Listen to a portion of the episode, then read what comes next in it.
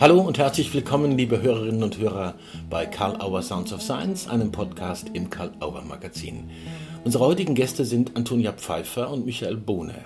Michael Bohne entwickelte die Prozess- und Embodiment-orientierte Psychologie, kurz PEP, Antonia Pfeiffer hat für PEP und andere Klopftechniken eine bahnbrechende Studie veröffentlicht, die demnächst im Karl Auer Verlag erscheint unter dem Titel Emotionale Erinnerung Klopfen als Schlüssel für Lösungen. Im Gespräch mit Karl Auer Sounds of Science legen Michael Bohne und Antonia Pfeiffer den Fokus auf die Frage, welche Bedeutung die Polyvagaltheorie von Stephen Polges für eine Erklärung dieses enormen Wirkpotenzials hat. Antonia Pfeiffer und Michael Bohne können aus zeitlichen Gründen beim ersten Polyvagal-Kongress, der am 22. Juni online stattfindet, bedauerlicherweise nicht dabei sein. Umso glücklicher schätzen wir uns, über dieses Interview mit zwei so bedeutenden Protagonisten im Kontext des Polyvagal-Kongresses auch einen ausführlichen Blick auf den Beitrag der Polyvagal-Theorie zur Erklärung der Wirksamkeit von Klopftechniken und PEP und deren großer praktischer Relevanz werfen zu können. Zur Website des Polyvagalkongresses, bei dem übrigens auch der Begründer der Polyvagaltheorie Stephen Porges dabei sein wird, geht es über www.polyvagal-kongress.de. Nun viel Spaß beim spannenden Gespräch mit Antonia Pfeiffer und Michael Bohne. Ja, lieber Antonia Pfeiffer, lieber Michael Bohne, zuerst mal bedanke ich mich bei euch ganz herzlich, dass ihr euch die Zeit nehmt, mit Karl Auer Sounds of Science ein Gespräch zu führen. Wir haben uns ja schon das andere, das eine oder andere Mal getroffen, Michael, hier auch. Mhm. Herzlich willkommen dazu. Und äh, ich glaube, wir müssen eure Stimmen nicht vorab hören. Es ist klar, wer Antonia Pfeiffer ist und wer Michael Bohn ist, wird man dann hören. ähm, der unmittelbare Anlass äh, zu unserem Treffen ist, dass am 22.06. dieses Jahres äh, der erste Polyvagal-Kongress sozusagen stattfindet online und mhm. ihr aus zeitlichen Gründen leider nicht persönlich dabei sein könnt. Und deswegen fand ich es toll, dass ihr euch äh, bereit erklärt habt, vorab ein Gespräch zu führen über Klopfen, PEP und Verbindungen zu Polyvagaltheorie und dass dieses bedeutende Thema dann im Kontext der Tagung erscheinen kann. Ja? Das mhm. Gespräch wird vorher schon erscheinen, aber dann auch auf der Tagung. Ja. Also danke dafür nochmal. Antonia, ja. wenn ich äh, dich zuerst fragen darf, du hast ja eine wirklich hochinteressante Studie vorgelegt, die bald auch im Karl-Auer Verlag erscheint. Es geht um, wenn ich das richtig verstanden habe, Wirkhypothesen zu Klopftechniken in Bezug auf, und das ist auch der Titel, emotionale Erinnerung. Ja. Und die Polyvagaltheorie spielt neben anderem darin eine bedeutende Rolle. Vielleicht magst du was dazu sagen, inwiefern und was ohne Bezug zur Polyvagaltheorie eher nicht erklärt werden könnte. Und dann vielleicht auch noch ein Seitenblick, äh, welche anderen Beiträge spielen noch eine Rolle, wie sind da die Verbindungen? Ja? ja, sehr gerne. Vielen Dank. Mhm. Ich würde gerne damit beginnen, den Begriff emotionale Erinnerung einzuführen, Gerne. weil der so, so eine wichtige Rolle in dem Ganzen spielt und dann auf die Polyvagaltheorie zu sprechen kommen. Sehr gerne. Mhm. Und emotionale Erinnerung, das Wort Erinnerung impliziert ja bei uns im Deutschen, dass es eine Geschichte ist irgendwo. Mhm. Und die emotionalen Erinnerungen, weshalb Menschen ins Coaching oder in die Therapie kommen, sind jedoch eher die abgespeicherten Reaktionen auf einen ehemals als gefährlich erlebten Ort, Menschen, auf eine Situation. Also wirklich diese körperlichen Reaktionen und die automatisierten Verhaltensweisen. Mhm. Die liegen in unbewussten Arealen im Gehirn gespeichert. Und oft, wenn Menschen kommen, wissen sie nicht so richtig genau, warum sie sich da eigentlich so fürchten oder warum das, was da eigentlich gerade das Thema ist. Also wegen, wegen klarer Themen kommt man ja selten ins Coaching, sondern es ist irgendwie unklar. Und das heißt, sie kommen und es wird im Coaching so eine emotionale Erinnerung aktiviert. Mhm. Und dann geht es um die Frage, wie kann man sie im Hier und Jetzt als sicher wahrnehmen? Und das passiert beim Klopfen auf ganz vielen Weisen. Und da hat äh, ja die Aktivierung des ventralen Vagus oder überhaupt diese, ja, der steht ja quasi für das Thema Sicherheit. Also wenn wir uns sicher sind, ist eher der ventrale Vagus aktiviert. Mhm. Und beim Klopfen spielen so viele Dinge mit rein, die nun Sicherheit äh, oder Sicherheit als Erlebnis ermöglichen. Also nicht auf einer kognitiven Ebene, mhm. sondern es wird ein Thema aktiviert, was uns wirklich Angst macht. Und dann äh, klopft man gemeinsam, was ja schon so ein bisschen schräg auch aussieht. Also kann es gar nicht so gefährlich sein.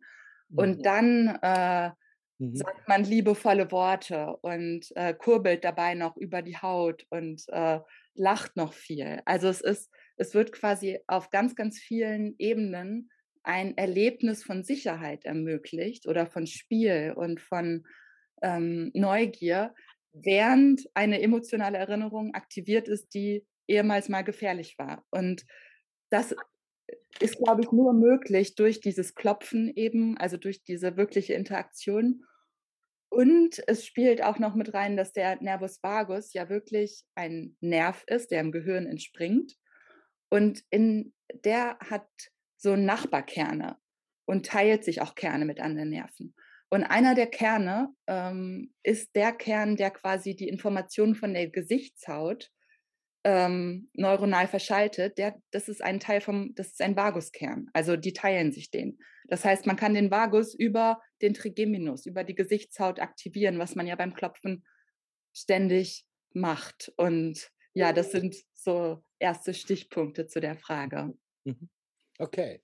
Also wenn ich das kurz, was mir spontan einfällt, der Michael hat in dem äh, Bandreden reichlich auch mal davon gesprochen, Haut und Gehirn haben ähm, entwicklungsgeschichtlich äh, sozusagen auch orthogenetisch den gleichen Hintergrund. Ist das richtig? Das gleiche Keimblatt, ja. erinnere ich mich. Mhm. Ja, Keimblatt und es ist sogar, äh, also es geht sogar noch einen Schritt weiter. Es gibt inzwischen, wurde immer mehr geforscht über Mechanorezeptoren in der Haut, die äh, emotionale Botschaften an das Gehirn bringen. Also es gibt richtig eigene Rezeptoren, die auch auf einer eigenen Telefonleitung sozusagen mhm. an das Gehirn Informationen über emotionale Aspekte von Berührung vermitteln. Mhm. Und diese ähm, ja, können, also man spricht da inzwischen von Sicherheitssignalen, die wir über die Haut aufnehmen können.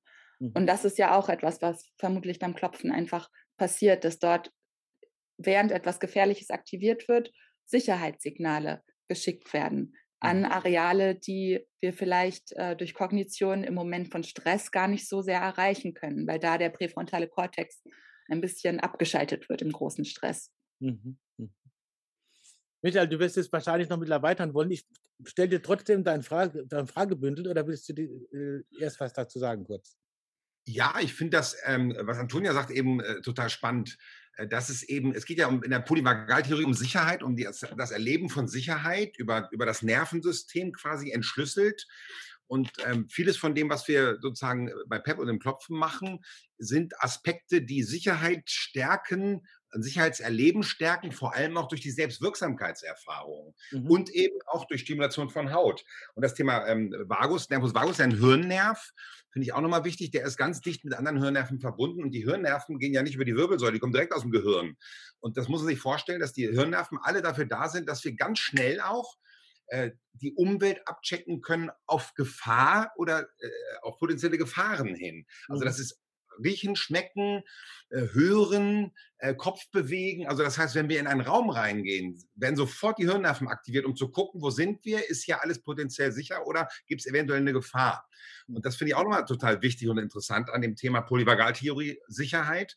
Ähm, denn in der Psychotherapie und Traumatherapie ähm, und im Coaching geht es ja immer wieder darum, eben Angststimuli und ähm, Erinnerungen, die Angst machen, sozusagen zu ja, neutralisieren oder zu transformieren. Ne? Mhm. Ähm, du hast jetzt schon ein bisschen was sozusagen vorweggenommen. Ich, ich, ich stelle ja trotzdem das Fragebündel. Ja, mal, ja. Nur noch mal für diejenigen, die es immer noch nicht wissen: PEP steht für ja. Prozess- und Embodiment-fokussierte Psychologie. Ja? ja. Ja. Und das hat sich ja äh, mittlerweile enorm erfolgreich etabliert und wirklich deutlich Fuß gefasst im therapeutischen ja. und beraterischen Feld. Ja. Äh, also meine Fragebündel wäre, wann kam für dich der Bezug zur Polyvagaltheorie? Nur ganz kurz. Ja. Dann, wie schätzt du Ihre Erklärungskraft ein, über das hinaus, was ihr schon angedeutet habt? Ja. Was, man kann das natürlich auch bei der Antonia noch wesentlich ausführlicher nachlesen, logischerweise. Ja, genau, kann das auch gut erklären, ja. was braucht die Polyvagaltheorie noch anderes, um wiederum selber ja. verstanden zu werden. Also ja. noch ja. zwei, dann kannst du loslegen. Ja. Äh, und dann in der Praxis, ja, ja. vorzustellen, erzählt man da sozusagen Psychoedukation oder sowas von der Polyvagaltheorie und äh, anderen Wirkverständnissen oder läuft das eher konzeptionell eher im Hintergrund mit? Also in, der, hm. was man dann interventionsmäßig praktisch macht. Okay, also wann, wie und was läuft? ja, also ja, ich weiß gar nicht mehr, wann das genau war. Also Pepmache ist ja, ich habe ja 2001 das Klopfen kennengelernt und das dann sozusagen ähm, ja, weiterentwickeln, auch ein bisschen, denke schon, entmystifiziert, weil ich gemerkt habe, das funktioniert gut mit dem Klopfen, aber das wirkt so esoterisch, das kommt hier nicht gut an, wenn man das so esoterisch sozusagen brandet.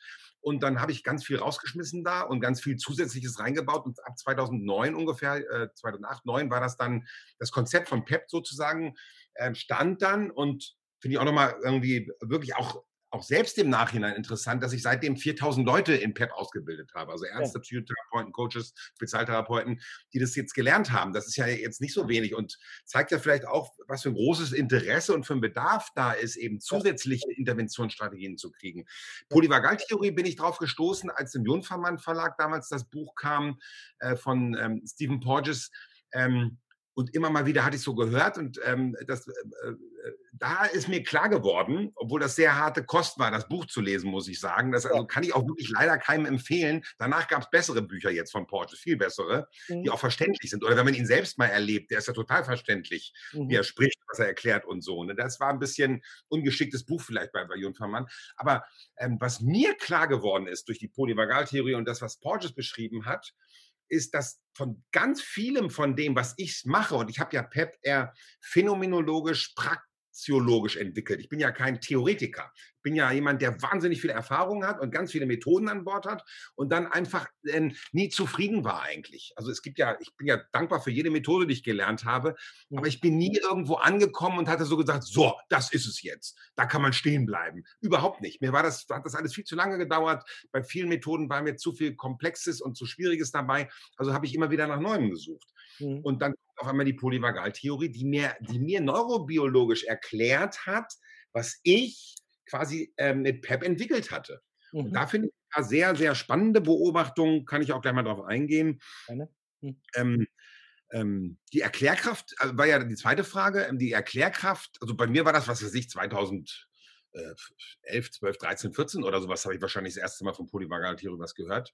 Mhm. Ähm, ähm, die Erklärkraft finde ich spannend, weil eben Porges jemand ist, ein Neurowissen oder ein Psychowissenschaftler ist, der eben das Nervensystem genau anguckt und der, der erklärt, vor allem aus, wenn man sich jetzt Bereich Traumatisierung anguckt und Trauma anguckt, wie unser, warum unser Nervensystem genau so reagiert auf belastende Erinnerungen und äh, auf abgespeicherte Erinnerungen. Und ähm, ähm, das finde ich eben sehr, sehr spannend, wie er das erklärt, neurobiologisch sozusagen. Mhm. Ähm, und damit ist, dann, ist er eine gute Erklärungsmentor ähm, für ganz viele im Traumafeld. Also wenn man sich Bessel van der Kolk anguckt oder Peter Levin oder so, beziehen sich ja ganz viele auf ihn. Und was mich auch sehr gefreut hat, dass es dann wiederum, äh, ich sag mal, sogenannte arrivierte Traumaforscher oder Psychoprofessoren gibt, die ihn komplett bashen, entwerten. Das finde ich auch mal interessant. Wenn jemand so, äh, äh muss man bei, bei YouTube mal gucken, da gibt es irgendeinen so Professor, der ihn da komplett, also völlig aus der Hüfte geschossen, entwertet, wo ich dann dachte, na, das ist ja mal interessant. Wenn jemand so emotional reagiert,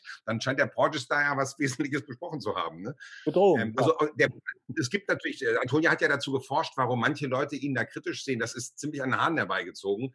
Ähm, mir geht es auch gar nicht darum, ob die Theorie der Polyvagaltheorie, ob die so bis ins allerletzte Detail neurobiologisch aufgeht oder stimmig ist.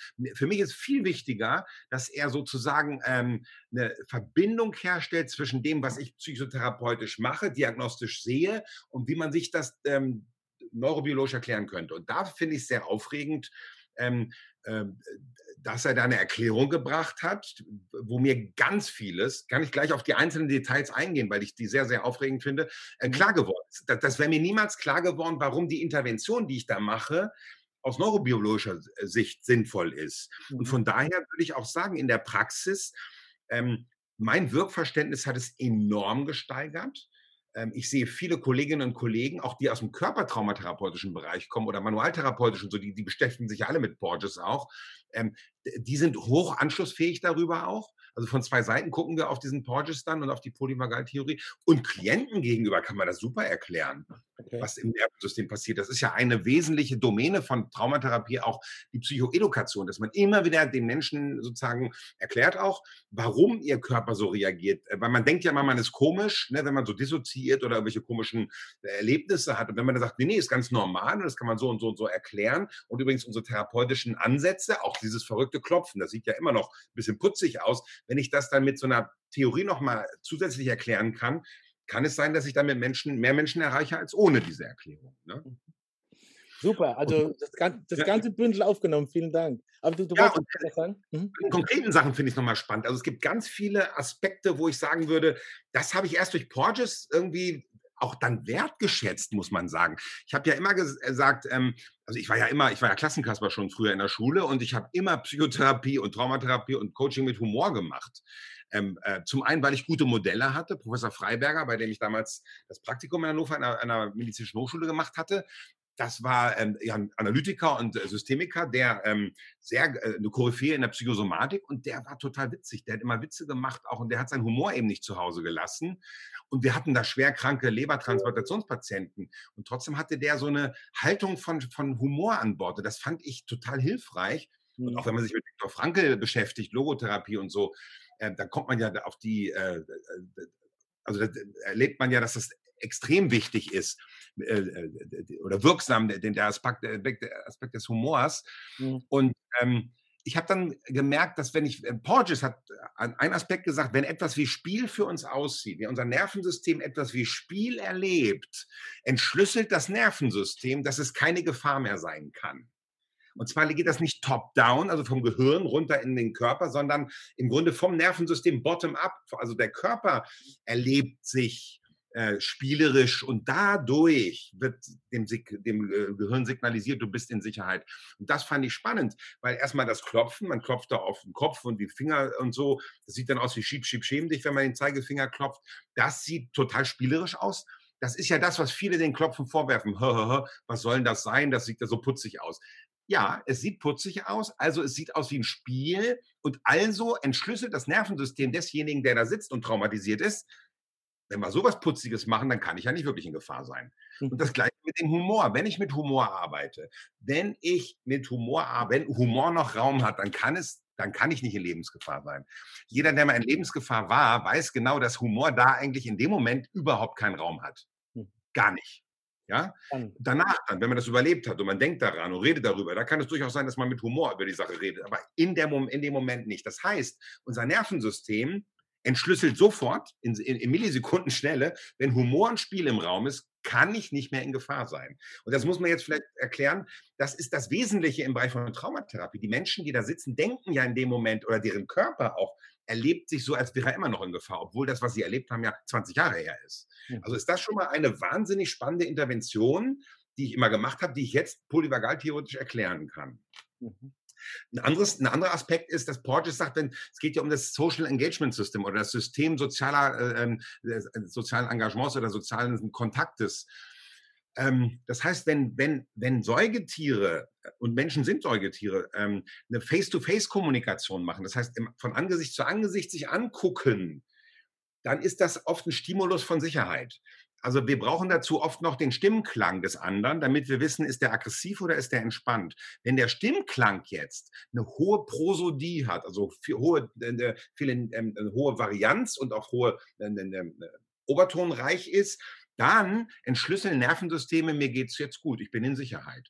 Und ich habe ähm, ähm, immer wieder beim Klopfen auch so äh, mit der Stimme gearbeitet. Und, gerade wenn es belastend bei den Leuten gesagt, genau, jetzt klopfen Sie hier, ja, sehr gut. Und ein- und ausatmen, super, ja, sehr gut machen Sie das. Und seien Sie mal neugierig, was Ihnen da in Erinnerung kommt. Ja, genau. Und wenn Sie einen Punkt haben, der besonders angenehm ist, bleiben Sie einfach länger da. So, was habe ich da gemacht? Ich habe eine hohe äh, Stimmprosodie gehabt.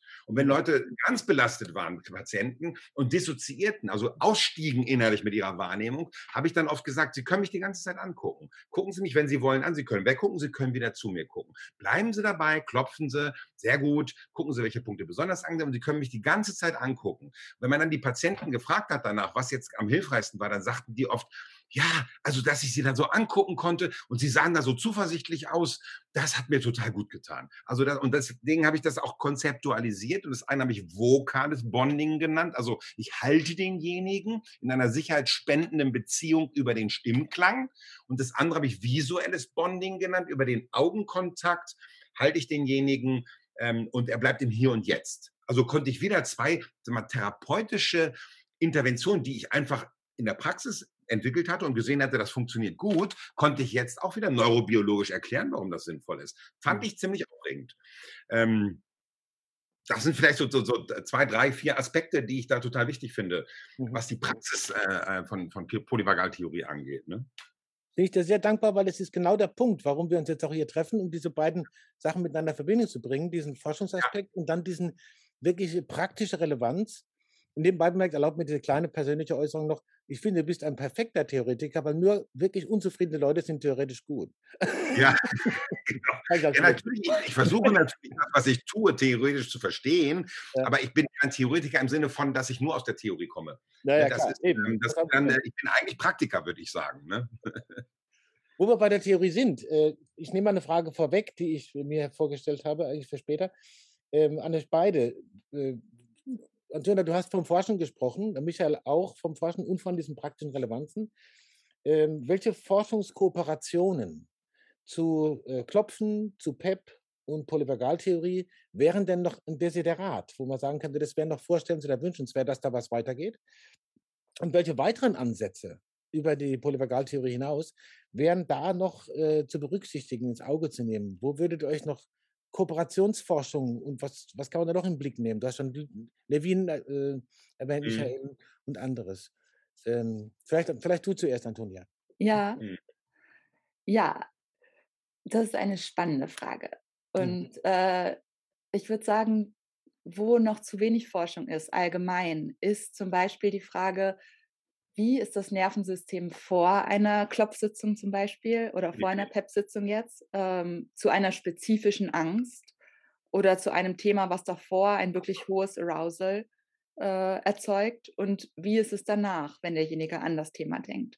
Und dann mhm. wirklich die ganzen Parameter nehmen, ähm, wie Herzratenvariabilität oder Puls und also wirklich Parameter, um vorher nachher zu vergleichen, weil sowas mhm. einfach auch Menschen überzeugt, die eher, also die in anderen ähm, Konstrukten denken sozusagen. Also was ich momentan noch relativ viel erlebe in dem ganzen Bereich Medizin und äh, Therapieforschung, ist, dass es eine Gruppe gibt, die ist total offen.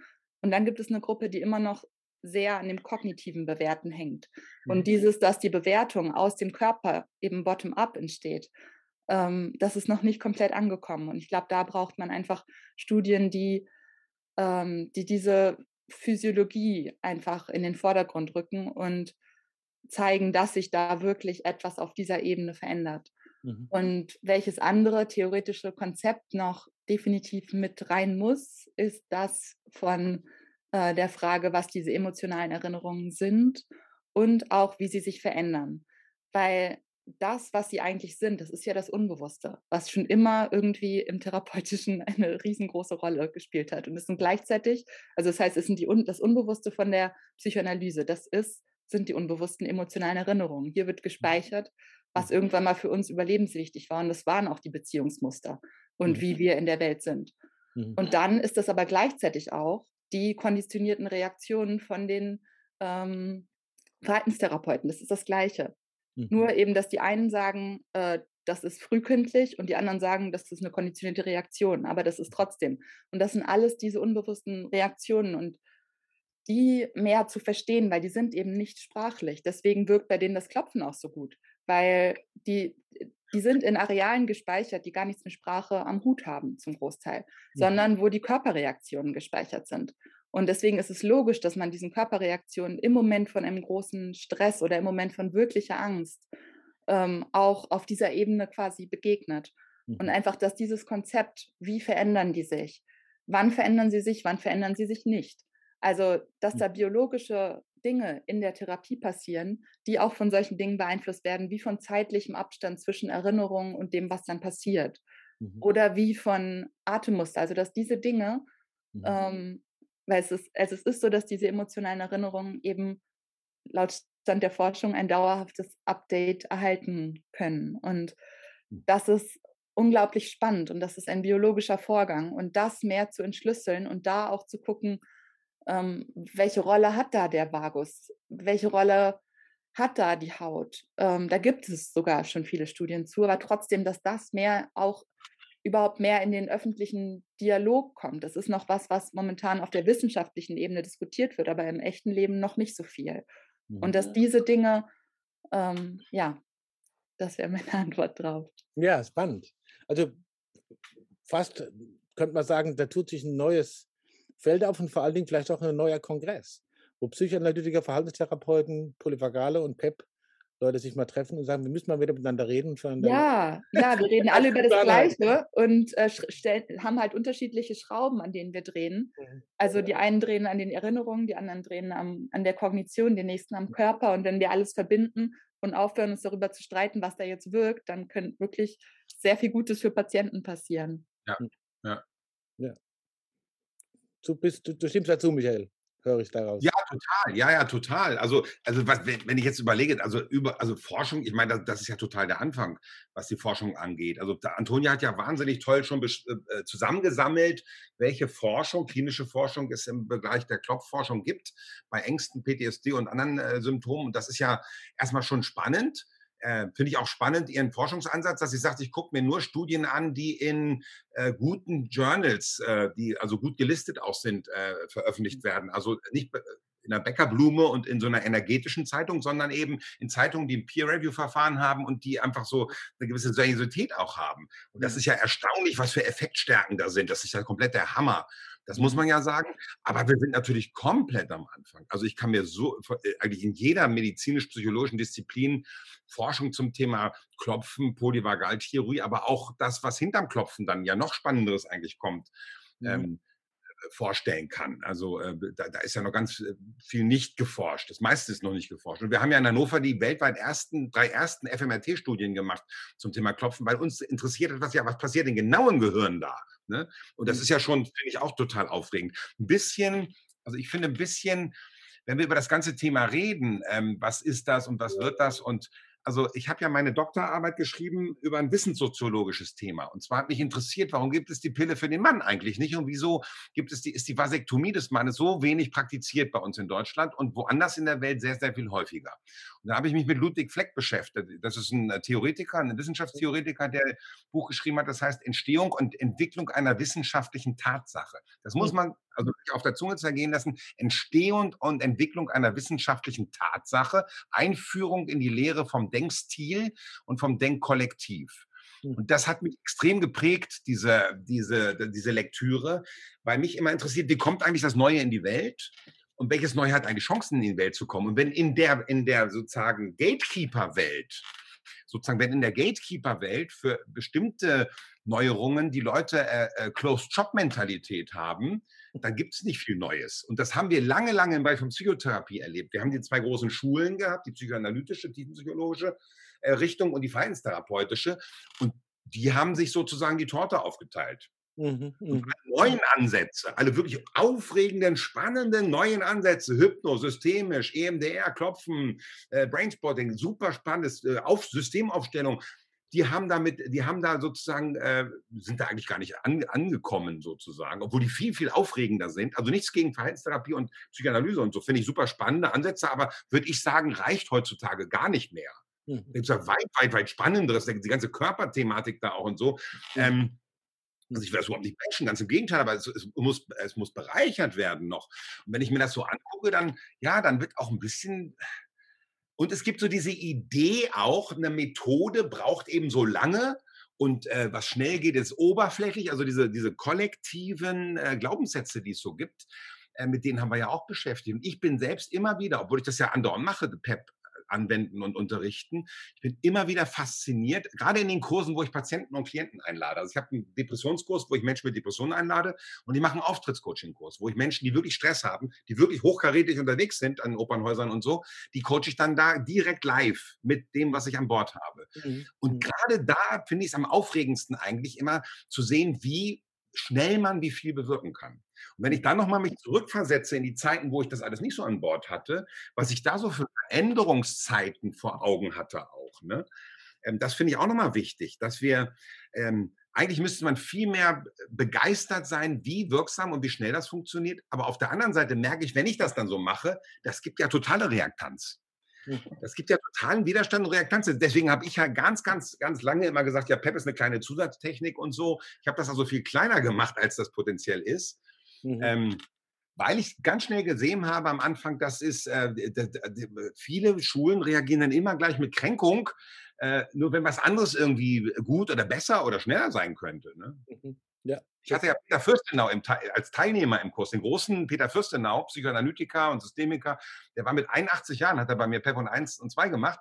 Und dann haben wir auch so mal essen gegangen zusammen, haben so philosophiert und gesprochen über das ganze Thema. Und da meinte er irgendwann, er fände das ähm, ziemlich clever, also das so kleiner zu machen. Ähm, als, als ähm, er hat immer gekämpft gegen die Analyse und gegen die, äh, meinte er, das äh, war auch richtig so, aber irgendwie fände das ganz smart, irgendwie so die Sachen so einfach kleiner zu machen, dann sind sie auch nicht so bedrohlich. Ne? Mhm das könnte fast wieder so eine Kurve schlagen zur Polyvagaltheorie und dem, was sozusagen was ja. Angst macht und was nicht. Ne? Ja, ich, genau. muss ja, leider Mein, ich muss meinem Job nachgehen und so ein bisschen auf die Zeit gucken. Aber ähm, ich finde es unheimlich äh, spannend und ganz, bin nochmal sehr froh, dass wir uns jetzt hier getroffen haben. Aber ich möchte meine, meine Karl Auer Sounds of Science Frage stellen. Nicht nur, weil sie Tradition ist, sondern weil sie manchmal interessant ist. Wir haben uns verabredet. Wir haben mhm. überlegt, worüber wir sprechen. Wir haben den Kontext. Und dann habt ihr vielleicht das gedacht, naja, also das oder das wird vielleicht doch thematisiert. Jetzt kam das aber gar nicht. Oder es ist euch während des Gesprächs noch was eingefallen, ihr habt es links hingelegt, jetzt liegt es da noch rum. Das wäre jetzt die Gelegenheit zu sagen, okay, das hole ich mal jetzt mal und stelle mir selber noch eine Frage, lege mir selber noch eine Frage vor, respektive bringe vielleicht noch ein Statement, was ich bisher äh, nur im Kopf hatte und noch nicht auf der Lippe. Wer anfangen will von euch beiden? Ja, hast du? Ja. Ja, ich habe was. Und mhm. zwar ähm, so, was die Polyvagaltheorie auch wissenssoziologisch für uns äh, oder überhaupt so, was sie als Botschaft auch mit sich bringt. Und mhm. zwar bringt sie in eine, ähm, in eine Gesellschaft, die irgendwie auch als kollektives Lernen hat, wir sind auf Angst ausgerichtet. Wir sehen überall Gefahren. Und es ist ja dieses, dass, äh, dass auch dieses, überall wird erzählt, ja, wir können gar nicht positiv sein, weil wir sind ja darauf ausgerichtet, dass wir eigentlich negativ sind. Und mhm. das ist wirklich so ein Glaubenssatz, der überall, auch in Coaching-Szenen, überall ständig repetitiv wiederholt wird. Mhm. Mhm. Und die Polyvagaltheorie sagt jetzt, wir sind darauf ausgerichtet, dass wir uns verbunden fühlen, dass wir Liebe im Herzen spüren, dass wir rumalbern, dass wir Spaß haben, dass wir, dann funktioniert unser Körper, unsere Kognition, dann funktioniert alles am besten. Und die Frage ist so, wie, wie, kann man mehr davon einfach im Alltag ganz allgemein integrieren? Und stimmt dieser mhm. Mythos vielleicht gar nicht, dass wir auf Gefahr ausgerichtet sind? Also mhm. in, oder nicht allein, genau. Mhm. Genau, genau, also nicht allein. Also einfach so ein bisschen provokativ gucken, wie, äh, wie kann man ganz allgemein im Alltag irgendwie mehr, äh, mehr dieses andere integrieren und, und immer mal wieder das andere auch in Frage stellen. Okay, sehr schön, vielen Dank. Mhm. Michael? Gibt es von dir ja. noch? Gibt sicher eine Menge, aber. ja, also, äh, ich, würde sagen, der Karl-Auer Verlag soll ganz schnell das Buch von Antonia herausbringen, damit man das alles nachlesen kann. Ich habe ja äh, immer wieder ein paar Sachen gelesen und habe es jetzt nochmal ganz gelesen und das Geleitwort auch geschrieben. Ja. Ähm, es ist ein, und ich lese es nochmal, wenn ich es als gebundenes Buch in der Hand habe, weil es einfach wahnsinnig dicht und voll mit total vielen äh, sozusagen Hauptgewinnen ist sozusagen. Mhm. Also ich habe so viel verstanden und kapiert, äh, auch warum das Klopfen funktioniert und das Erinnerungsverarbeitung, also diese ganze äh, auch Theorie der, der Mismatching-Theorie, warum eine Erinnerung veränderbar ist, wenn ich sie wieder erinnere und warum gerade das Klopfen da, also die körperliche Stimulation, eine enorme sozusagen äh, äh Booster hat und, und, und einen, einen Impact-Faktor hat, das ist total aufregend. Also und ich glaube auch, dass das Buch, ähm, das wird das erste, es ist ja, wir haben ja Schwierigkeiten, die deutschen Klopfbücher in andere Länder. Also es gibt ja ne, so ähm, ungarischen und es gibt, gibt mehrere äh, Länder, die in diese äh, Sprachen die übersetzt ist, aber der amerikanische Markt, der englische Markt ist komplett ähm, no interest.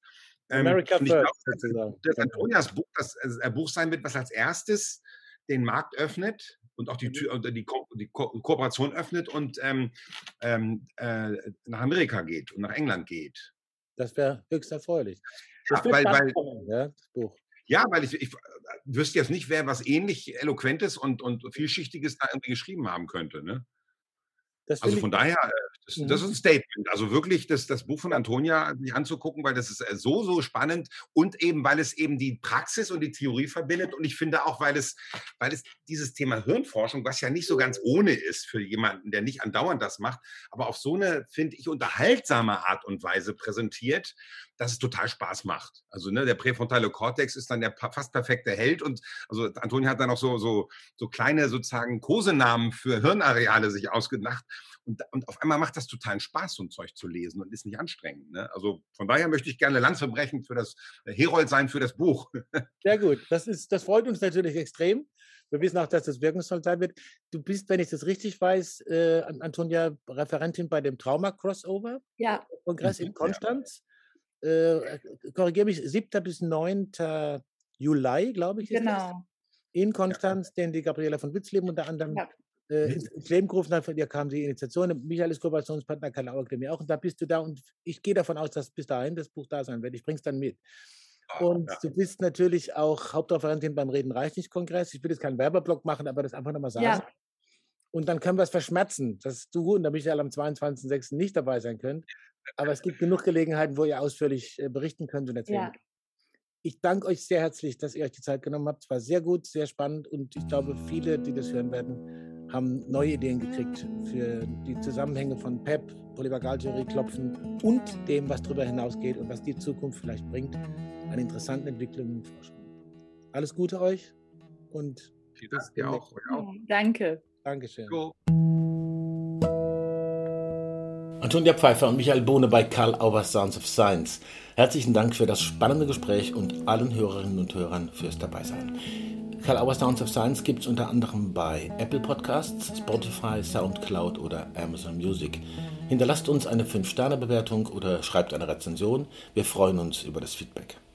Noch einmal die Website des Polyvagalkongresses mit Stephen Porges, Sabine Fruth, Woldemar Hartmann, Gunther Schmidt, Silvia Zanotta und anderen www.polyvagal-kongress.de. Bis 15. Mai gilt der attraktive Frühbucherpreis. Danke für die Aufmerksamkeit und bis zum nächsten Mal bei Karl Auer Sounds of Science.